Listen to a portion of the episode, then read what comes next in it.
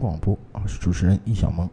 那么今天是二零一四年的八月二十九日，那么今天呢也是整个八月份的最后一个交易日。我们先来了解一下今天收盘之后的一个情况。那么沪深两市呢，在午后都走出了一个震荡上行的这么一个走势啊，几乎都是以最高价来报收的。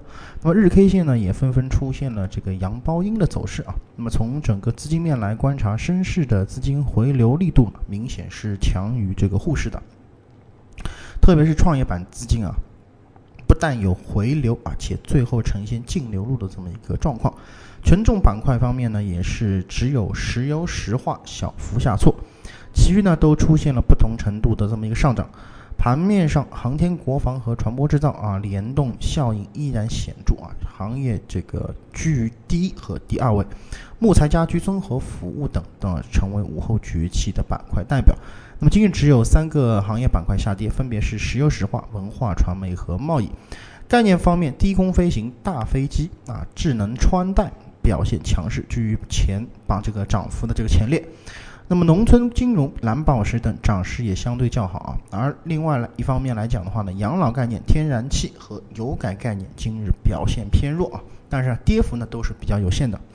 那么，综合目前来看啊，上证指数三十日均线啊，也就是两千一百八十八点，可能啊会有一些短线的支撑，但预计大盘未来仍然将维持目前这样的一个弱势震荡的这么一个格局啊，因为第一，超级资金。啊，这个流出力度在收敛，但仍无净流入的这么一个行为啊。那么第二点，底部的这个筹码的这么一个松动的迹象啊，开始缓慢的这么一个凸显出来。那么第三方面就是，除了这个军工概念之外啊，缺乏更多的可持续性热点。那么部分前期强势个股啊，出现了大幅的调整。市场风险呢也开始随之而上升，后市震荡寻底之旅何时结束？